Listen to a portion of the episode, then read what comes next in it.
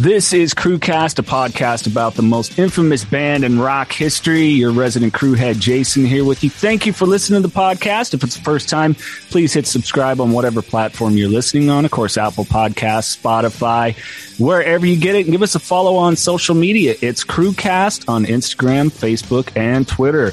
Jesse Achaka, of course, uh, curator, and also Jesse, Jesse's Custom Designs. Thanks for joining me on the pod, brother. Thanks for having me, dude. It's an honor.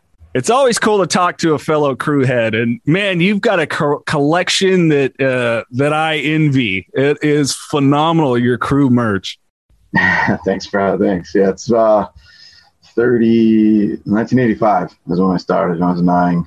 Um, and it all started Theater Pain album when I saw Smoking in the Boys Room, and I think it was Metal Edge or um, I can't remember. One of the magazines, the first pinup um, from there was hooked, and there's every magazine that came out with them in it, um, book, and then you know I went went to the backlog, Shout at the Devil, Too Fast for Love, you know, hooked, hooked from that and we all had that hook point. For me, I didn't even, I don't know if you caught on the podcast course, Shout at the Devil was the album yeah. that hooked me. Just yeah. seeing four of the gnarliest looking fucking dudes on the planet. I was like, what is this? And that element of danger and being a little bit scared, and yet the music just kicking ass, and something about even at six, like, like, oh, that makes me feel not so weird. And, right. you know, I was just off to the races.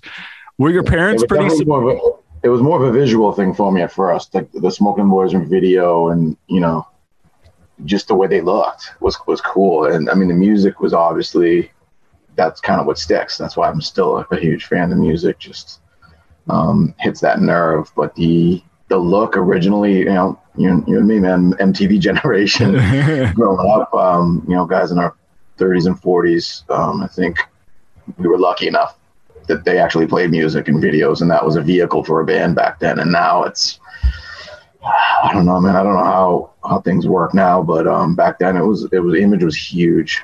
Yeah, was huge. Well, and it was a cool thing when we were younger too. And, and with the rock bands that, that we grew up with and loved, like you learned about the guys in the band, like they each mm-hmm. developed a personality. Uh, you know, uh, uh, Jesse, of course, you got a Aerosmith uh, placard in the background. Like we knew, we knew Steven Tyler, Joe yeah. Perry. You know, we knew yeah. all the players in the band, and like that's gone away. You can go and see a band now and not even know. Or, I mean, some of the biggest rock bands in the world have replaced almost all the members, but one or two, and people just they don't know, they don't care, and you know that's kind of gone yeah, away. What, that's what's shocking to me that these bands that are out there that are um you know, pretty iconic. I mean, you get the whole Kiss thing. I don't know what side you stand on with uh, with the guys in the makeup now, but you know, you you have these bands that are just carrying on, and, and I guess it's it's nostalgia thing. So I've I've kind of I've gone past it. You know, yeah. um, to me, it doesn't matter that it's not all the same guys in the band anymore. At least they're out there and they're bringing the music to the people. You know, and it's the same thing I dealt with with Crew, man. I mean, I, I'll be honest, I was pissed when these guys came back. I was like, how dare you? so, and, and not so much for myself, but I know a lot of fans, man, they spent a lot of money. They thought that was going to be the last tour. They, they went out to LA, made a whole, you know, pilgrim pilgrimage out to the Sunset Strip to see everything. And they spent a lot of money, man, probably dipped into their savings and thinking that that was the last time they were going to see them. Yeah. And then, um, in true crew fashion, slap in the face. you know? um, but you know, and I said, I'm not going to that tour. I'm not going to go see it. And sure enough, I just was at you know, I spent my Friday and Saturday night at Fenway Park rocking out. yeah, you saw two. I'm only getting one, the San Francisco date. But yeah, like on the Kiss thing, like I've told people, is you got to remember, okay, they did have a farewell tour and then Peter and Ace were gone. So technically it's farewell to the original lineup. Granted, yeah. do I prefer it over the lineup that I had seen? Yeah, it's kind of like um, I got to see the crew when uh, uh, Randy Castillo was on drums, and I got to see when Samantha Maloney stepped in when he was sick. Would do yeah. you prefer it with Tommy Lee? Yeah, you do, but you know. And that, and that's a huge. I know you guys have talked about that on the on the podcast before, and, and I totally agree. When he's missing, any of them, Mick, Nick. I mean, you know, Mick and Nicky, the only two that never have never, you know, been off that stage as a Motley Crue unit. Um, and you know, I, I didn't get to see Corabi. That tour, I, I bought tickets. They were supposed to come here, but that, that tour got canceled before it made it up this way. Um, and then I missed the Castillo. Um, I, I, believe that was the new. It wasn't a new tattoo. What was that? Yeah, the Scorpion. Yeah, it was Maximum just Rock. Maximum Rock. Yeah. Yeah, I missed that one because of a. I don't know why I didn't catch that one, but the next tour, the new tattoo, which was the second Maximum Rock tour, I saw that with Samantha Maloney. I was expecting to see Randy. Yeah. yeah. I had no idea because again, it was internet was not what it is now, social media. So I'm showing up. I'm in the parking lot, like talking to somebody about like can't wait to see Randy because I had seen Randy with Vince. Oh, okay. Solo, and I was shocked because I was expecting to see Vikki Foxx, and he was gone. And I'm like, who's this dude? And he actually he had a shaved head, which is why I didn't even recognize that it was Randy. His his head was like buzzed. I think it might have been at the beginning of like some of the cancer treatments or something. I don't know. Um, and uh, I actually, I'll be honest, man, I was kind of disappointed. I was like, wow, he does. It, it's not Tommy. Yeah. You know, and even that new tattoo album is not Tommy. You can hear it. It's not him. And that vibe isn't there. Still a great album. I love it. But um without him there, man, it's it's uh it's not the same. It's not the same band. Yeah, it's the situation of the whole is greater than the sum of the parts with Motley Crue. There's just some about those four guys. They get together. Yeah. There's there's magic. Yep. So let's just, even when they got on, like the other night, you know, Vince, the first night he had a rough a rough go. Um, but dude, there's just something, man. You look up there and he's got that swagger. Nikki, same thing, man. It's like it doesn't always sound the best, but it's just that attitude and that energy that comes off the stage and then then gets pushed back onto the stage from the fans. It's um it's it's why they are who they are, you know. Yeah, I, I've always felt that way about Kiss too. Like Tommy Thayer is a really good guitar player that's doing the spaceman character, so to speak, but there's just something about the way that Ace played and kind of the looseness of Peter Criss that you know those are those original early album songs that they you know recorded on that just the it, it just has a different vibe. It just does. Yeah, totally. Yep. Let's jump back then to more in childhood. So you're about nine years old. Your Motley Crue fandom takes off. Like, were your parents totally like, "Hey, Jesse, yeah, whatever, man, keep do do your thing"? Yeah, I always had support from um, my parents and pretty much anything I did um, around that time. Um, I was huge into hockey. Um, I was a hockey goalie, just gotten into it, which oddly enough, that's primarily what I do now is uh, paint hockey goalie masks along with Vince's guitars. But um, anything I did, I got support. So I'm definitely thankful to my parents for that. Um, and then, you know, I had friends whose parents wouldn't let them listen to rock music or, you know, back then you had the, the stigma that went along with all that. You had the PMRC and, you know, you know, even being kids, we didn't know it was all gimmicky and none of that stuff meant what everybody thought it meant. So my parents were just kind of like cool. I mean, I never listened to lyrics and I still don't listen to lyrics. I listen to the groove and being a musician and being a bass player because of Nikki and, Gene, I listen to the groove and, and the melody and the hooks. Yeah. I, I, mean, you know, I can't, and that's why I never understood people like going, "Oh, Vince doesn't sing all the lyrics or the words." I'm like, well, go back and listen to any of those bootlegs, and he never did. Yeah, you know, he doesn't use the the slap effects that they used to use back then. You know, I remember the first time I saw them was 1989 on the Dr. Feelgood tour, and it was kind of annoying live because he would sing and be like, "Bow, bow, bow." It was like this echo effect, but it filled up what wasn't being sang. You know, so. Right um, it, it, was um, not a big deal to me that you can't handle lyrics and stuff because I never really listened to that. But um, yeah, no. So getting off topic here. um, yeah, that was that was kind of my my thing growing up was just plastering my walls with the posters and um, I remember when the uncensored video came out. I grabbed that. My mom ordered it for me because you know I was too young. I didn't have a checking account or a right. bank card or anything. So she put the order in for me. I got that and a little uh, Motley Crue logo uh, pendant on a chain, and um, and, you know, I'm I'm shocked that my mom even let me watch that when you go back. Right? like, I know mine uh, too. I, I, a lot of the stuff was staged, but it was still pretty. You know, uh, all, all my friends would come over, and be like, "Oh man, this is great!" You know, you'd all wait for that that hot tub limo scene. Yep. You know, the flashing and stuff like that. And it was just cool, man. It was just like uh, everybody, you know, everybody that loved that band wanted to be that band, and everybody that was competing with that band wanted to be that band. You know, I mean, yeah. everybody came out around that time with that look and that attitude and, and just tried to copy it, but it wasn't, you know, wasn't genuine really. Yeah, I, it's it's. I always kind of look at like the late seventies, eighties. Is everybody wishes that they could play at the proficiency of a Van Halen, but have the lifestyle of Motley right. Crue that translated through music. Yeah, for sure. Oh man, you're taking me back to uncensored. Yeah, I'm, I think I was like seven when I saw that. Like, what the hell is wrong with my parents? I would never let my kids watch that. Not even now at 13 and 14 would I let them watch that. You know, fast forward this part. Yeah. Oh, it's bananas. So, you know, you're an artist. Uh, when did you start really getting into to art and expressing yourself through art, man? Because your work is amazing. Um, make sure folks listening to a link in the podcast. I got it for uh, for Jesse's uh, Instagram. Make sure to click that and check them out. Give them a follow. It's phenomenal. Thank you, man. I much appreciated. Um, yeah, I just always sketched and, and doodled, and you know, you, you don't know. You just when you're that young, it's just everybody telling you that like that's good, that you got some talent, and then, like what's talent? I don't know. And then when my friends would come over and see what I was doing, and then they would try to do it. Obviously, I kind of figured out like, okay, good, not everybody can do this. Yeah. Um, and it did kind of I was a little little inherited. My my dad's uh, my grandfather was an artist.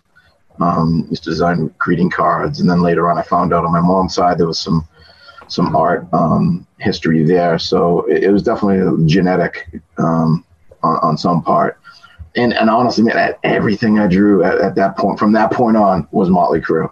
Um, and I don't know if you've seen in my Instagram a lot. I, I found my old sketchbooks and yeah. a lot of those doodles and stuff that I would do. I mean, I would spend summers um, uh, just my free time. I mean, it kept me out of trouble too. Um, you know, as I got to like my early preteen, adolescent years when a lot of experimental things are going around, and I, I just love drawing. You know, and um, having those photo. I mean, I'm sorry, sorry, having those those pictures and those sketches. Yeah, it's funny. Put when I posted one of them, which was kind of like a, a scene from Home Sweet Home video, and it's all done on like markers, old Crayola stuff. And um, Nikki Nikki started following me at some point, and he actually liked that photo and then commented on it. Man, whoa, that is that is awesome. And it was funny because people that know me were like you. If if ten year old Jesse knew that back then at some point, you know, Nikki Sixx would see this, and, and, and again, then I, I, even forgot at that moment that like, well, yeah, he sees my artwork every night on stage when he's looking over at Vince, right. you know, during Gory Mad. um, so yeah, it's uh, it's funny because a lot of the even at the, the, shows over the weekend, a lot of my high um, not high school, but like even grammar school, like elementary school, because that's how young I was. Um, always wearing crew shirts just to school, and everybody like, dude, when I hear Motley Crue, I think of you. You know, as I was just associated with everybody as as the biggest Motley Crue fan they knew, and um, you know, they were at the concert and everybody's like, you know, texting me and on my Facebook, like, dude, this is so awesome. like, and it was kind of a cool thing too. I mean, it seemed, you know, I started doing Vince's guitars back in 07, 08. Okay. Um, so, I mean, a long time, plus probably 20 guitars I've painted for him. But there was just something special about that night, um, being a Fenway. It's where I first saw the Red Sox when yeah. I was young, when I actually was into baseball, not, not so much anymore. But, um, it, it, was just cool. It was so cool to, to be able to see that up on the big screens and um, the green monster. Yeah, that is badass, man. I've always wanted to go to that ballpark as a guy that I my fandom has kind of died off from baseball too. But you mentioned something funny about wearing um, elementary school, wearing the Motley Crue shirts. The only time I ever got sent home or in trouble, I think I was fourth grade. My yeah. brother's four years older, and uh, I had a crush on a chick in sixth grade. And he's like, yeah. "Oh, you want to impress her? She's kind of a rocker girl. Wear Motley Crue's girls, girls, girls shirt. Wear mine." Take it, and then it was like cut off on the sides. You know, that was like the popular thing. My brother yeah, was a drummer. I mean, he looked like you know young Tommy Lee, the same hairstyle. Yep. And uh, so I wear it, and she's like, "Well, you're kind of a rebel," because it was the one of them on the front of the strip club and pissing on the back wall on it. Oh, nice. And so, yeah, fourth grade. So I ended up, but Mrs. LaChance, your son is wearing something inappropriate today. Can you bring him different clothes? My mom was not happy. Oh, well, they say homo. Oh, they that one really. That's yeah. Yeah, well, it's the the idea of them pissing on the walls. You know, small little town. You know, pretty conservative town, elementary yeah. school. You know, not knowing that you know all the parents pretty stupid then that their kids were doing some dumb shit already. You know, so. uh yeah. I, the same thing happened to me in junior high, my first concert ever, which that that's what this little uh, flyer is here with the ticket stuff. My first concert ever was the Permanent Vacation Aerosmith tour, and Guns N' Roses opened. And this is when I first got into Guns N' Roses, and I don't even think I, I knew that Aerosmith was playing. I was just that big of a, a GNR fan, and um, I went with uh, a friend, and um, her stepdad took us, and her little sister and she wanted this cool looking monster that was on the shirt. She's like, Dad, I like that shirt. I want this. So he buys the shirt for her. We, we go to sit at our seats and they turn the shirt around and it's the Robert Williams Appetite for Destruction rape scene shirt on the yeah. back. And he was, oh no. And uh, I was like, at the time I was, I was 12 at the time. So I, um, I was like, well, I'll, I'll take it. So I bought the shirt off of them, wore it to school. yeah. And I don't even think I made it to first period. Uh, like, I you it inside out or, or, take that thing. I think actually I had to go down to my locker and gym, and I wore like a sweaty, stinky gym shirt for the rest of the day. Our fandom getting us in trouble. Uh, so you're kind of uh, when do you kind of start your career at, at, designing and painting? You know, different stuff. Primarily, you know, most of your work, like you said, is hockey helmets, which again, mm-hmm. people check out Jesse's Instagram for Jesse's custom designs. It's freaking awesome. Um, so when did you really start heading that direction into painting stuff? Um, I would say just right about a year or two after high school, I went to art, another art school, at, um, private art school in Boston for sign painting and truck mm. lettering. Because um, I'd originally gone to high school for commercial art at the Tech, and then they were kind of transferring over to like graphic communications and everything was computers. I mean, they, they saw what was happening in the future, and I wanted to be a tattoo artist. All right. Um, and so I got my first tattoo, and then I realized, nah, I can't. I can't be this close to people and sticking needles, and it just wasn't cool. So um, after a two-year uh, program at this art school, and getting into like the sign business and uh, truck lettering, and I really wanted to paint goalie masks. That was that was the thing that I really wanted to get into. And then I'd already kind of gotten into painting motorcycles because around that time is when West Coast Chopper, we're talking like '99, 2000. Right. West Coast Choppers, American, all that stuff was on TV and it was just blowing up. So there was a market for it. Yeah. Um, and that was kind of how I got into it. And it just, it was like, I would paint anything, anything anybody want to paint it, I would do it. And guitar is really, I mean, it's not a big business. A lot of guys, you know, and being a musician, I know, man, it's like you need to buy strings and make sure your gear works. I mean, making it look good is, you know, you know one of the last things that you do. Um, yeah. and, and even now, a lot of the stuff is relic and old and used looking and vintage guitars. So for what I do, that there's really not a lot of call for that. Um, so, you know, the whole thing with that is like, I, I was lucky that I was able to, to you know go forward with that. But that was kind of how um, that all started. Was coming out of an art school, and then just following whatever I like doing. You know, like I said, I, I was in the Motley Crue. I paint, I paint guitars for Motley Crue. I was in the hockey. I paint goalie masks for for hockey goalies. You know. How did Vince come across your work and you know really get to that point where you started doing his guitar? You've done seven of his guitars. No, I've done. Well, there's a poster here which has 13 guitars on it. Okay. And that's not even all of them. Um, it's funny. Like I'll, I'll, do the quick version to how it kind of led up because the first time I ever did something was for Nikki. Oh, okay. Um, I had met Nikki on the BOD tour with Tracii Guns. I camped out. I waited there at the local radio station. I knew they were going to be there, and I brought along a bass that I had painted his portrait on the back of for him to sign and he comes out of the radio station and I grab him and well, I didn't grab him, but I went up to him and he signed, signed my, my guitar and it was cool, man. He came over to my car. I took it out. He signed it for me. And then I had a drum head later that night. I had the band signed and everybody was like, wow, man, that was, that was cool. Like you, did, you didn't, you didn't give him anything? Like you didn't give him any of your artwork? And I was like, no, I wasn't even thinking about that. so then the next time um, uh, an opportunity like that came up was um, Tommy Lee came around. Oh, I'm sorry. Yeah, no. And then there was the drum heads. I had same thing with Tommy. I signed the drum. They're like, oh, you didn't do anything to give to him. So when Tommy came around on his book signing for Tommyland, um, I designed this guitar. I'm sorry, guitar uh, motorcycle tank. Put some artwork on it with him, and gave it to him. And he was all excited. Like, dude, this is awesome. This is awesome, man. I want you to paint my drums. I'm like, hell yeah, dude, totally want to, totally want to do that. Here's my card. I'm like, he's not going to call me. I'm never going to hear from him. Well, a week later, it's a weird number comes up on my phone. I think I'd only been, been in business for like a couple years. This was 04, I think. It was right before. Because I remember asking him in line, I was like, dude, what's going on? With, they were talking about the Red, White, and Crew thing, right. crew getting back together. I was like, is it really happening?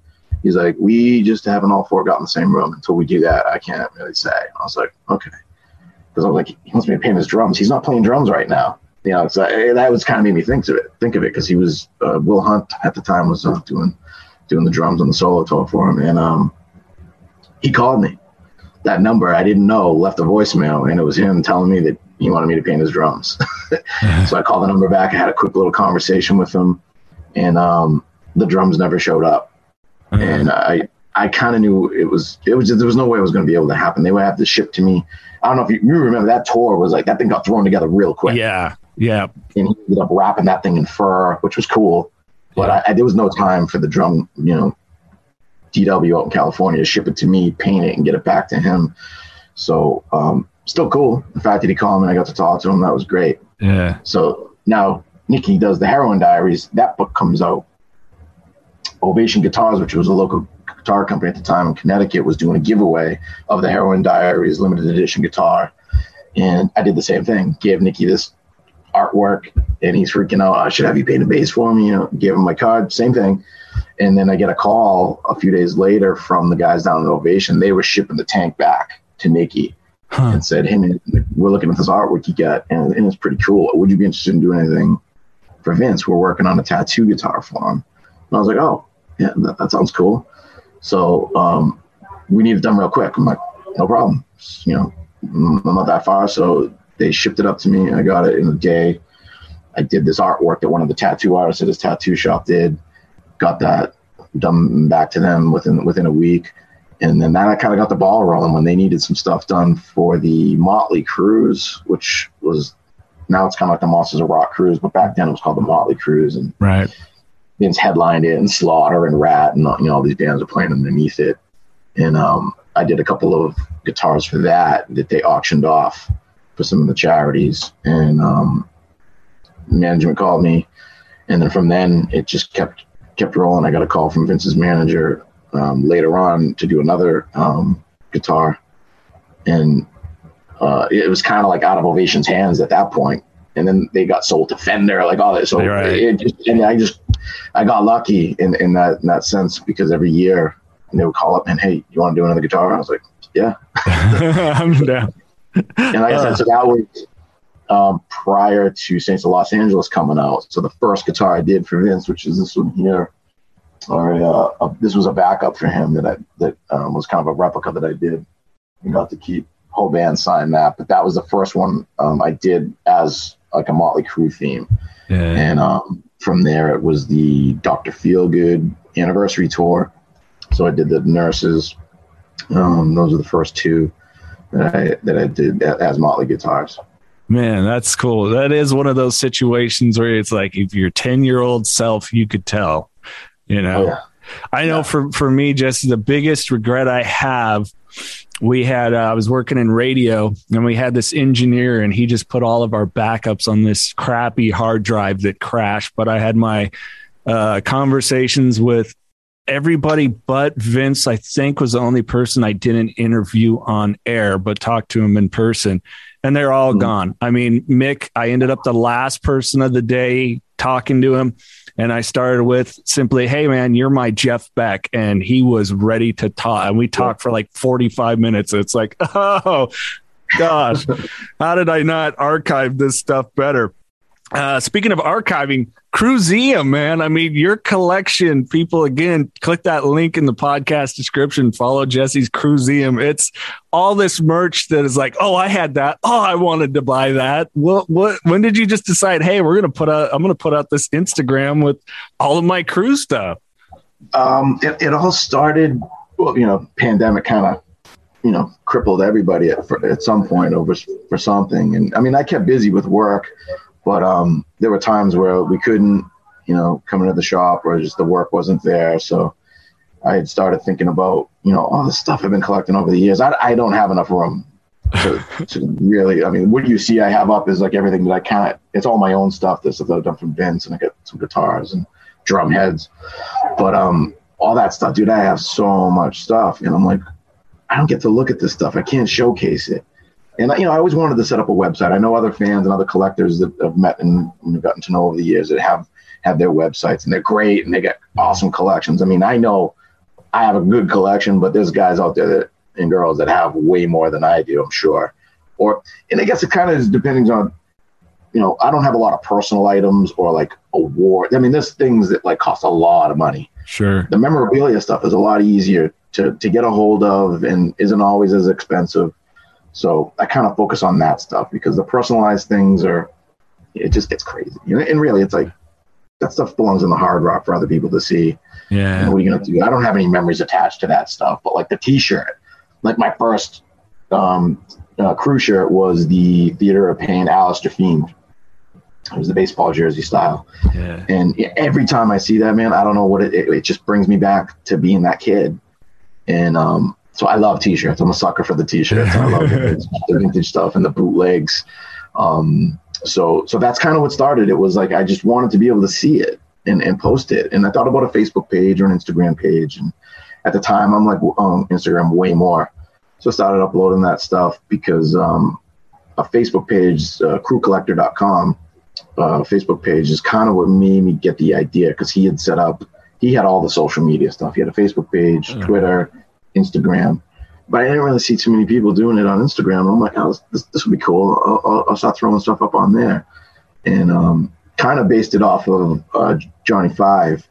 John Five has has a kiss on uh, Knights in Satan Service. If you don't follow that one, check that Oh, out. man. check that He out. Only, yeah, he only collects uh, makeup years Wow. like uh 73 to 82 like you know once ace and peter are gone he's he, he doesn't collect that type of stuff. Um and he actually has nikki's black warlock from the uh too fast shout of the devil days. Uh, nikki gifted him Wow. that bass a few years ago. That that to me would be one of the things i would love to to own is is one of nikki's um iconic basses. I know there's a guy out there that, that bought a bunch of them up. And he's got the skull and crossbone bass from uh, Girls, Girls, Girls, and a little bit of Doctor Feelgood. So he scored a bunch of stuff. So when I see that stuff, that's like, ooh, Yeah, like having uh, Mick's uh, my favorite painting when Mick was still uh, the Kramers was definitely the Theater of Pain one that had the album artwork on it. Like in it, you know in the Home Sweet Home video, it's like oh that's that's the one. Most, that's the most requested painted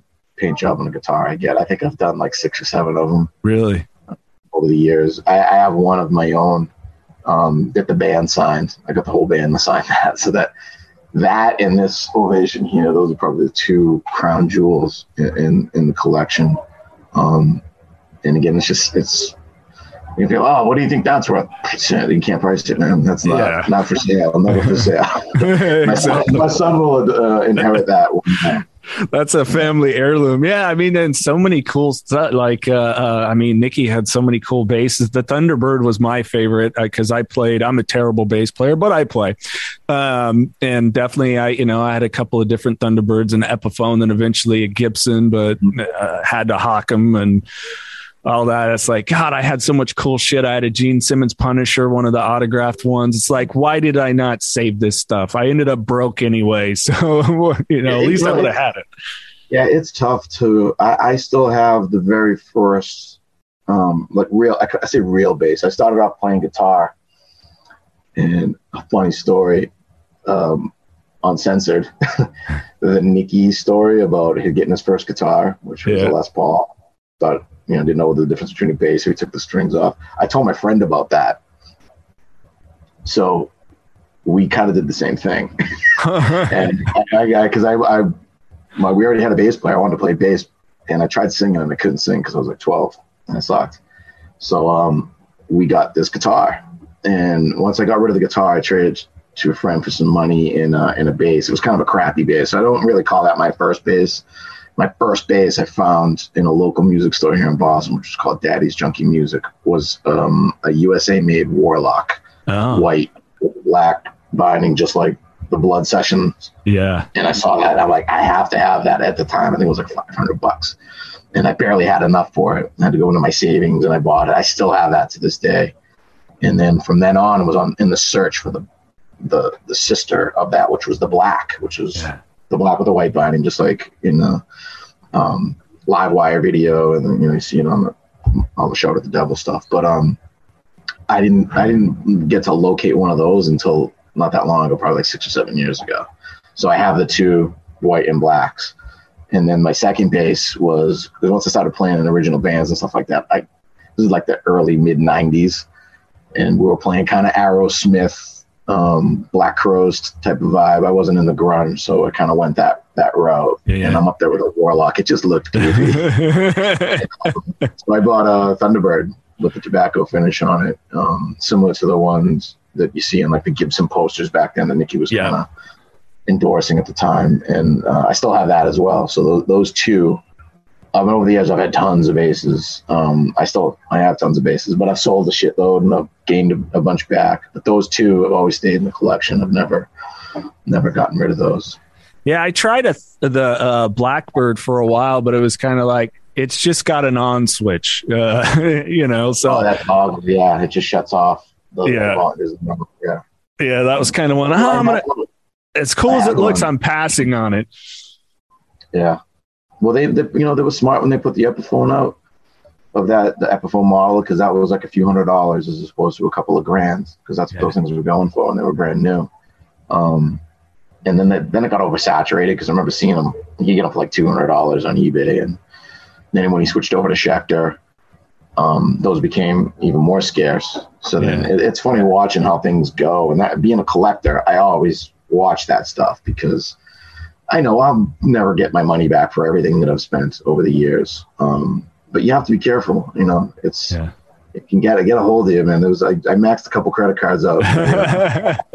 my younger years, in my mid twenties, I, I got in a real bad um, uh, motorcycle accident. Oh. Was, which kind of actually put me in business full time because I couldn't go back to my sign job because I couldn't, you know, climb ladders and do heavy lifting.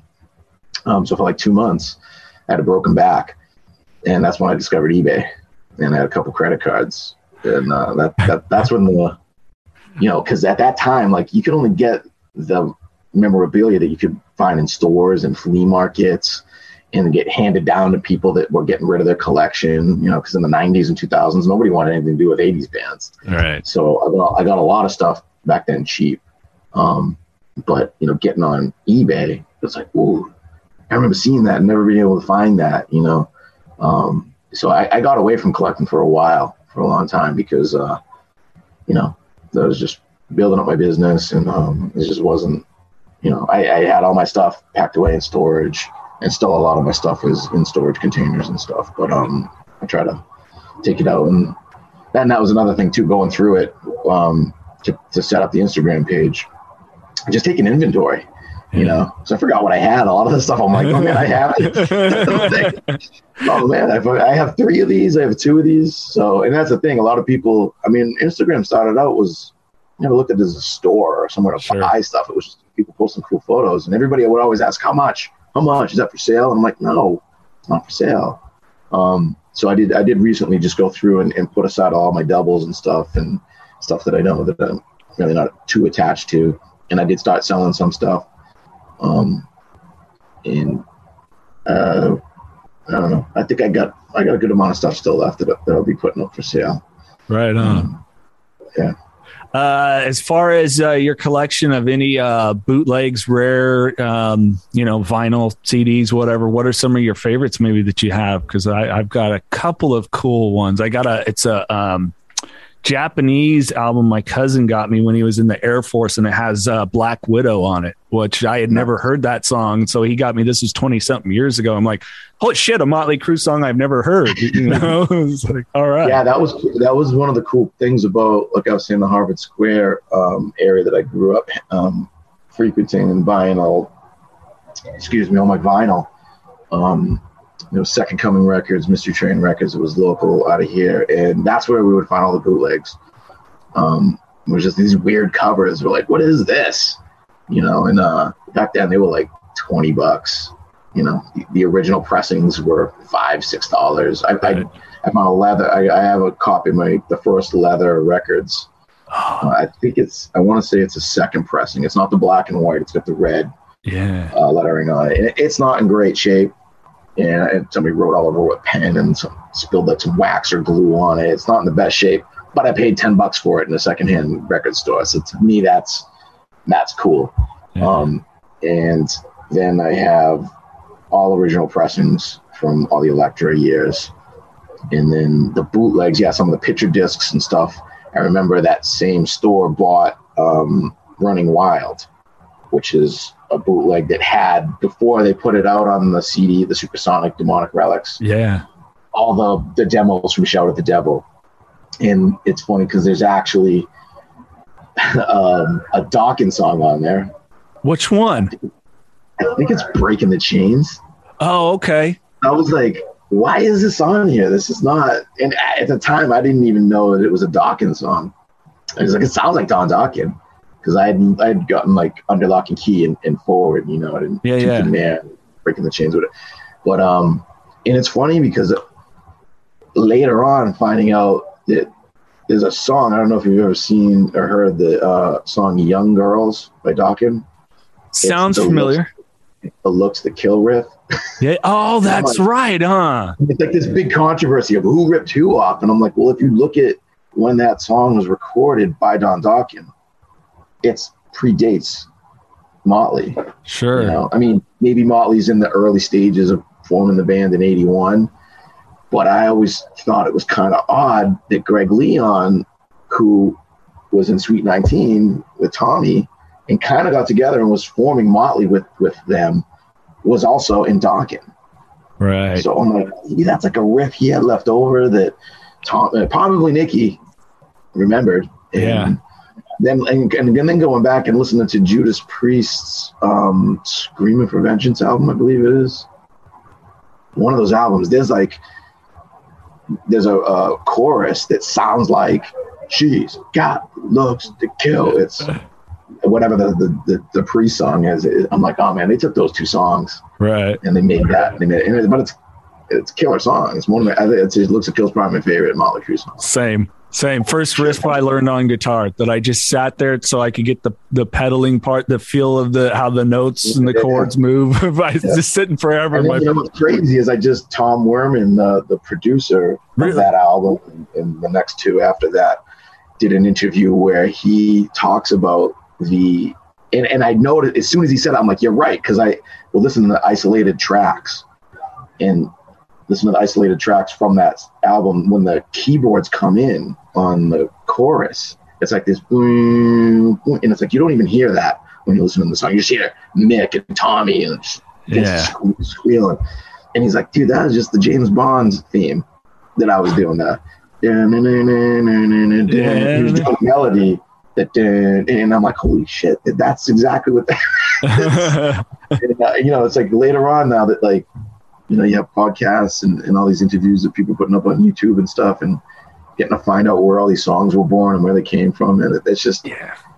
it, it makes being a fan like even better because back then, like you said, you read you read magazines and Right. like for me now, YouTube and interviews and podcasts are like the circus hit paraders and Creem magazines of us growing up. You know, Absolutely. Yeah, that's interesting. Miss mentioned Tom Werman. I've been trying to find any way to contact him to talk with him. Like, actually, uh, you know, get his side of what the experience was like. is, right? I don't. I heard he was doing like an He's here in Airbnb. Here in Massachusetts. Really? owns a bed in- Yeah, that's what I heard. It's It's like, probably about an hour and hour and a half, maybe, like kind of close to the Berkshires, like kind of on the New York border. sure. Um, and I've wanted to go and and stay um, because he says, you know, it's it, it's uh, I, you know, I mean, he might have. I don't know if he's still doing it now, but he did an interview on. on um, there's a guy out there that uh, does a bunch of like you know old '80s um, bands and stuff like that. But he had him on, and he was promoting his uh, bed and breakfast on there, and uh, just great, great interview. You know, and I know he he kind of had a falling out with Nikki and stuff. It kind of sucks because, um, you know, you want to hear more stories, and I think a lot of the times people when they know that there's that they're, they're going to hold back a lot, and they don't want to Yeah. you know really say anything that's going to you know ruffle anybody's feathers. So yeah, Nikki's not exactly lacking being relentless. He'll you throw it at him, he'll throw it back. You know, like the the, the, Eddie Vedder situation, and it's like, yeah. which irony that came out, and I saw Pearl Jam two days later. And I'm like, mm-hmm. okay, a totally different thing, a looser. It's like both awesome bands. Like, can you just be like cool with like these per- people made this music and this music. You can like them both, not like I, either. It's like yeah, apples and oranges, man. Because that was like when I, when all that stuff happened. I, the best response to that was the Iron Sheik. it like, dude, nobody cares. Shut up. like, hey, hey, Baba, nobody was, cares. yeah, dude, it was like a kind of point. But dude, I mean, and I don't know if you saw all the stuff that happened this morning with, with Tommy's Instagram post. It's like these guys I didn't. Just, yeah. Oh, you didn't? No, what happened? This is breaking for oh, me, he man. Posted, he posted a full-on dick pic this morning on Instagram. Oh, good lord! like full frontal nudity. It was like, did he mean to send that to Brittany or something? But like, right. it stayed up there for a while, and uh, now it's like all over. If you look up Tommy Lee, it's like, I, I think legit. Like, dude, these guys just love the controversy. They love the yeah just, I mean, you know, I'm looking at like, dude, these guys are they're pushing 60 or in their 60s, and this is still what they're doing, man. It's it's, it's pretty yeah. funny. and you gotta love Mick. He just wants to go up and continue to be a loud, rude, aggressive guitar player. Yeah, and that was the thing, man. Growing up, being so young, you know, I always looked at Mick as like the outsider. Yeah. You know, I was just like, that dude just doesn't fit. He doesn't yeah. fit. But in, in later years, realizing like he's the glue Yep. You know, without yep. that, without him, those guys would have, you know, imploded. Yeah. You know, I, I do think in the beginning there, like he, he, you know, obviously Nikki's the architect of that band, and Tommy's the foundation. I mean, anybody. The the thing about Tommy that I love is just the groove. And you know, I used to being younger, man. I don't know if about you, but like I used to get in fucking arguments all the time with drummers. Neil Peart, Tommy Lee, you know, and yep. then Geddy Lee, Nikki Sixx, you know, it was like, you know, it was always like the technical guys and the Steve Harrises and the Nicko McBrains. And it was like, yeah, but they don't have attitude, man. They're not like, how many chicks want to be with those dudes, you know? Yeah, exactly. Like my argument, but like, you know, Tommy's a solid drummer. Yep. And anybody that's worked with him will say that. And other drummers will look at him and, and say that, you know, they respect him as a drummer, even with all the other crap that goes along with it. And, you know, Nikki takes some slack for his bass playing, but and he writes killer songs. He's a great exactly. lyricist, you know, and to be able to write songs for someone that sings like Vince and know that he had to do that says a lot about yeah. you know his um his talent to be able I, to do that. Yeah, I agree fully. Uh, on the Tommy Lee front, I think Rob Zombie had one of the coolest things talking about him when he when he played on Dragula, and he's like mm-hmm. just sitting. The guy was like a metronome, and just sitting and watching record. I don't remember how many cymbals he broke, but it was just like the guy just is one hundred percent there, like in the pocket playing. And there's something to be said for that. That that ranks like like a Phil Rudd from ACDC. It's really basic, but you can get lost really fast and you know it's just those guys like for me I, I, love that's what i love about mick. Can he play fast and all these technical things? Yeah he gets it. He's he's studied the the blues and and progressive stuff but he just there's something about his feel especially in, you know i know you've listened to demos too prior to him coming in and doing the stuff that he does and you're like wow mick makes this song 900 times better you know. It's funny because nick and tommy when you listen to demos that doesn't change. Yeah. Vince's voice will change because of the, the effects and the production put behind it. Nick and tommy you can't deny that that's them on a demo. Yeah. Um and i don't know how much you know guitar you get into but me playing bass and i've always wanted i always wanted to put together a motley crue tribute band. And i tried unsuccessfully I was in a Guns N' Roses one for a while. Duff, huge influence on me, so that was that was cool. But anytime I would get guitar players down, when they actually they thought they knew the song, sure, they thought they knew how to play the song until they had to learn it. And when we're playing it, I'm like, it's not right. It's not, you know, you're playing it. sounds like this isn't a cover band. This is a tribute band. So we want right. to sound like them, along with looking like them and all that stuff. But when they would actually figure it out, and go, holy shit, man, this dude is like, I oh totally underestimated him. These are cool parts, or these that's not like you know, kickstart my heart. Pretty yeah. straightforward song, and yeah, it's a was it bad, uh, bad motor scooter or something. It's kind yeah, of like that, a mantra. Yeah, very bad. yeah, yeah, very yeah, bad. That, that, um, that riff, that verse riff is, and even when I play it, I I think it's like a power chords, but he's playing it a little different. Mm-hmm. It's kind of like that Keith Richards thing where it's there's different tuning and there's different ways of playing that song that he does that you don't know it until you try to play it or somebody plays it the wrong way, but they think it's the right way, you know? Yeah, he throws um, in a lot of cool little bluesy stuff that that, that, yeah. that turn that into a hard rock metal vibe that is just like yeah, you would miss those nuances unless you knew. And then you're like, yeah. shit, I, I, know what he's doing, but just because yeah. I know what he's doing doesn't mean I can do what he's doing. Oh yeah. Oh, totally. I, I, same thing. Like with, um, you know, Eddie Van Halen, like the taps and all that stuff and everybody emulated him, but nobody was able to, to replicate it. Yeah. You know, and nobody ever will. It's, it's, it's him. It's Eddie. Same thing with Mick. Nobody's ever going to be able to, and Tommy, like I said, I've seen Motley I don't know how many times without without Tommy. Um, in the middle of those tours, you know, when he blew his hand up with fireworks, or he had uh, that was on the Doctor Feelgood anniversary tour, and yep. you just had um, the dude from Sevendust. Yeah, um, Morgan right? Rose. Yeah, yeah. Um, you know, it was definitely. I mean, it was cool that they kept kept going, but it was, you know, when you know that band, you you know that it, it's just not them, and they did it on the last tour. The last time I thought I was actually going to see them on the last tour with the final tour um, is when Tommy had like the, the wrist problems and stuff, and Alice Cooper's drummer had to fill in that night, and they didn't, yeah. you know, he didn't do the drum solo, so you know, you lost a lot of the stuff that wasn't part of that show. Um, but the biggest thing for me was just that feel wasn't there. You know, yeah. wasn't Tommy back. I mean, yeah, he came out and said, "Hey," and played "Home Sweet Home" with the piano, but um, when they're not together, and it's just, it's it's just one of those things, and they know it. Like all those guys get in a room, there's just something there. Yeah. Absolutely. All right, Jesse, let's finish this off. Uh, give me your top five Motley Crue songs and why. Oof. All right, so I would say there's going to be like one off of each album. I want to say "Take Me to the Top" off of Too Fast.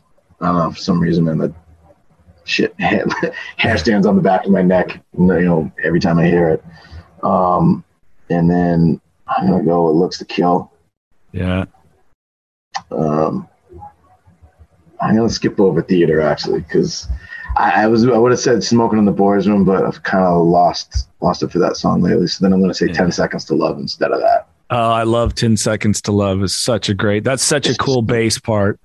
Just a fun little groove to kind of play along. I mean, he, said, he said he was he was playing it uh, during a sound check with the, the Kiss tour. He's like, it's calling Doctor Love. yeah, right. Uh, I love that song. It's one of my favorite Kiss songs. Uh, so that's three, and then um, man, Doctor Feelgood. It's that groove. Primal Scream. Oh God, Primal Scream's great. And I think that I, I guess that's it, man. That's five, right? That's five. That's five. five. Yeah. yeah, Primal Scream, just that cool bass drum just coming in with that groove and then Mick just ripping in. It's just, you know, along with the, the Vince, Wah! you know, it's like, yeah. that, you know, uh, I will get to it because I know we're, we're short on time here, but that I really wish that had kind of been where they went with that. If they could have kept that together for the 94. Agreed. Whatever, 93, whatever would have been the next crew album. I think, I think they would have, I think they would have pushed through if they could, could have kept it together personally, but, um, you know, they didn't. And but that that I when I when that came out, I was like, oh man, this is it. This is like they're gonna they're gonna yep. keep going. You know, it would have been cool if they had. Yeah, I agree. Uh, your rating on the Motley Crue Motley Crue album? Like it? Don't like it? Not a Crue yeah. album, but cool as an album. I, I, used to say that all the time. I used to say, yeah, it should have been called Motley Crue. Um, but you know what? It it it was it was. Yeah. You know, um, it just wasn't with Vince. And you know, I remember again that was pissed off then because if any one of us ever left the band, there'd be no more Motley Crue. That's what they always said. All right. Okay, well, you know, you said that five years ago. they, they, never do what they're going to say, so it was totally Motley to say "fuck you." Sure. You know, like we'll do what we want. You know, Vince didn't want to be there. They didn't want him there. It was like it was to me, and that's the whole thing. But what did you, did you quit or did you get fired? Neither one of you guys wanted to work with each other. Yeah, it's just how it was then. You know, and it's nothing wrong with that. Um, and I do think Corabi got an unfair shake and all that because oh, people were comparing them. But I mean, dude, that's to me sonically is the best sounding album. And when I met Corabi, I said that to him. I was like, dude, it's the best sounding album they ever put out. Yeah. You know, it wasn't Shout at the Devil. It wasn't Girls, Girls, Girls. It was what it was. You know, yeah. but like when you listen to that, the production that went into that.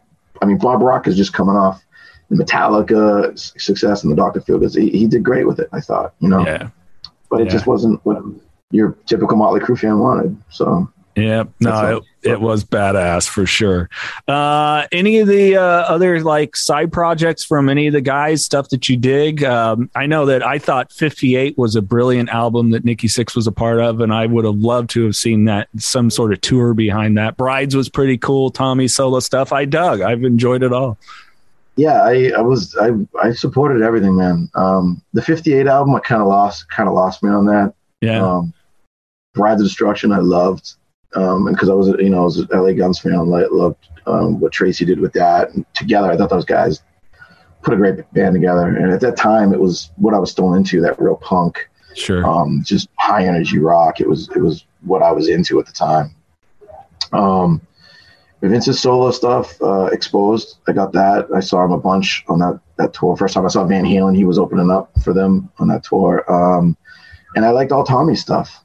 Um, Methods of Mayhem was cool, even though it wasn't. I remember, I remember being at a Methods of Mayhem show. Steve Perkins was on the drums and they did a double solo. And I'm up there screaming Motley Crue, and people are like turning around looking at me like, like, dude, he's in Motley Crue. Yeah, yeah right. But at that time, you know, late 90s, yeah, you know, Limp Bizkit and Korn. Like sure. nobody wanted to hear Motley Crue. You know, I think the only thing he did was like a techno version of, of Shout at the Devil.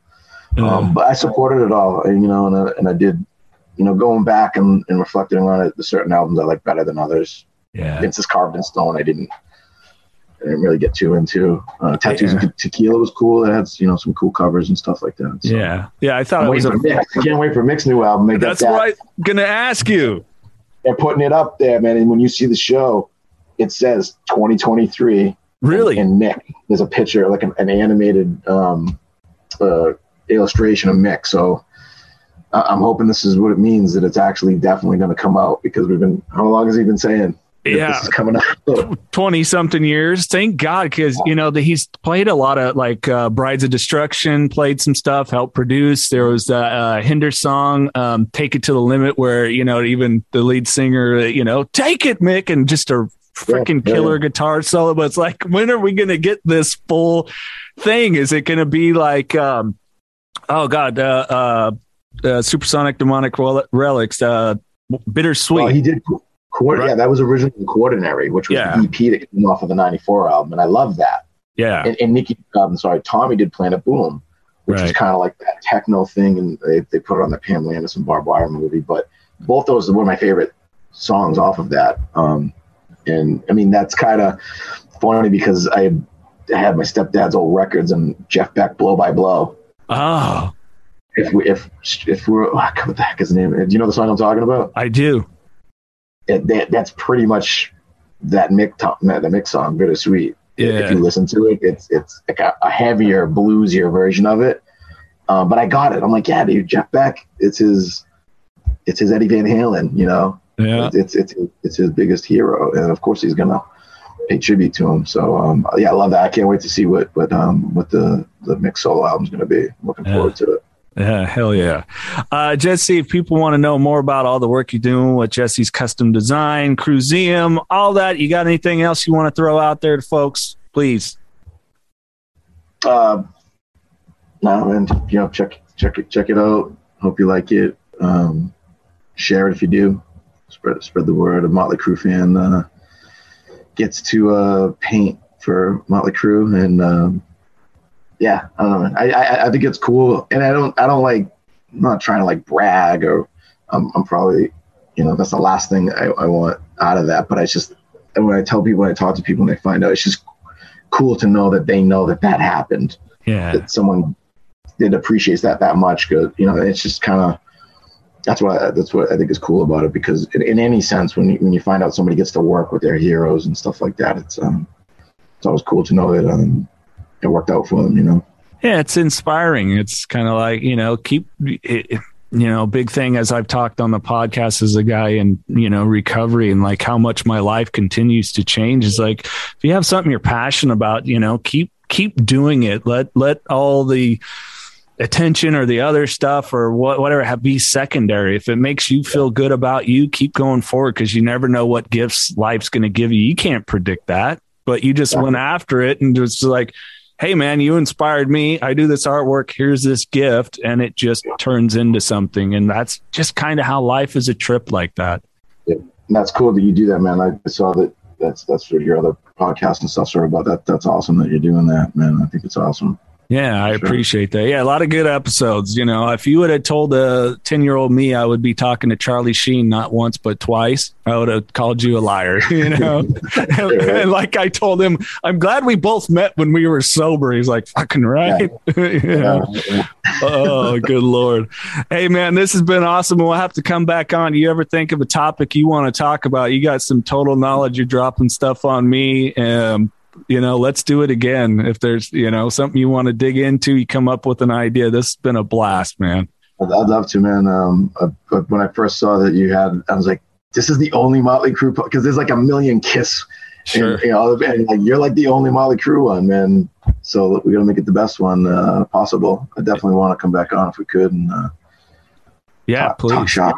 You know, talk, yeah, because all of a sudden I had it going years and years ago and then I started the knocking doors down thing. And uh, the guy that was helping fund a lot of stuff, he's like, I just want you focused on this. I'm like, really? I'm getting like 3,000 listens per episode, and I'm just talking about my favorite band of all time. Are you sure you want me to stop? And so, yeah. you know, it's kind of building it back up now again because everybody's got a podcast. It's the new blog, you know? Yeah, it's, blow, it's blown up. But yeah, I remember when you first came out with it, and then, yeah, I was like, what happened? Where are the episodes? and when I saw you back, back doing it, I'm like, sweet, this is awesome. I was looking forward to, to hearing what you were doing again. Hell yeah. And then uh, the demand is now get some of this stuff on YouTube. So folks, I'll try to get this stuff. They don't people it takes a lot of time and this is my fourth podcast that I'm doing. The other ones I do for income. This is just because I love to talk about Motley Crue. So but uh I'm going to pump it man. I'll pump this and all your other uh, podcasts out there and hopefully we'll uh, get, get get some more listeners and more followers. Absolutely. All right, you come up with the topic. We'll get you back on here shortly. I'm going to talk with a guy that uh, here. Um, so after this episode, kind of giving a sneak peek to people, he uh, wrote and directed a uh, play, and was called uh, Crude. And I guess that Nikki actually threw some backlash at him. So I'm going to have him on. We're going to talk about that, how that went down, and you know everything so it's it's kind of interesting all these other ancillary things that are going on with this this band that just won't go away sorry all you all you critics you know they like you said the big middle finger fuck you forever yep. so yep all right sure. brother well, again, folks, click the links for Jesse there in the podcast description. Give him a follow. His his custom design work is phenomenal. You can see the guitars up on there, and of course, Cruiseum. Uh, just a fun page to follow. Scroll through some of the stuff and go, "Oh, I had that. Oh, I wanted that." Uh, but check it out. Yeah, and- the Instagram's Motley Cruiseum, and then the, uh, the the business one is just Jesse's custom design. Maybe right linked off in his Vince, Vince guitars and stuff on there, so it's pretty easy to find. So. Heck yeah! All right, hey, thanks, man, and uh, thank you, uh, fellow crewhead, for listening to the podcast again. Apple Podcast, Spotify.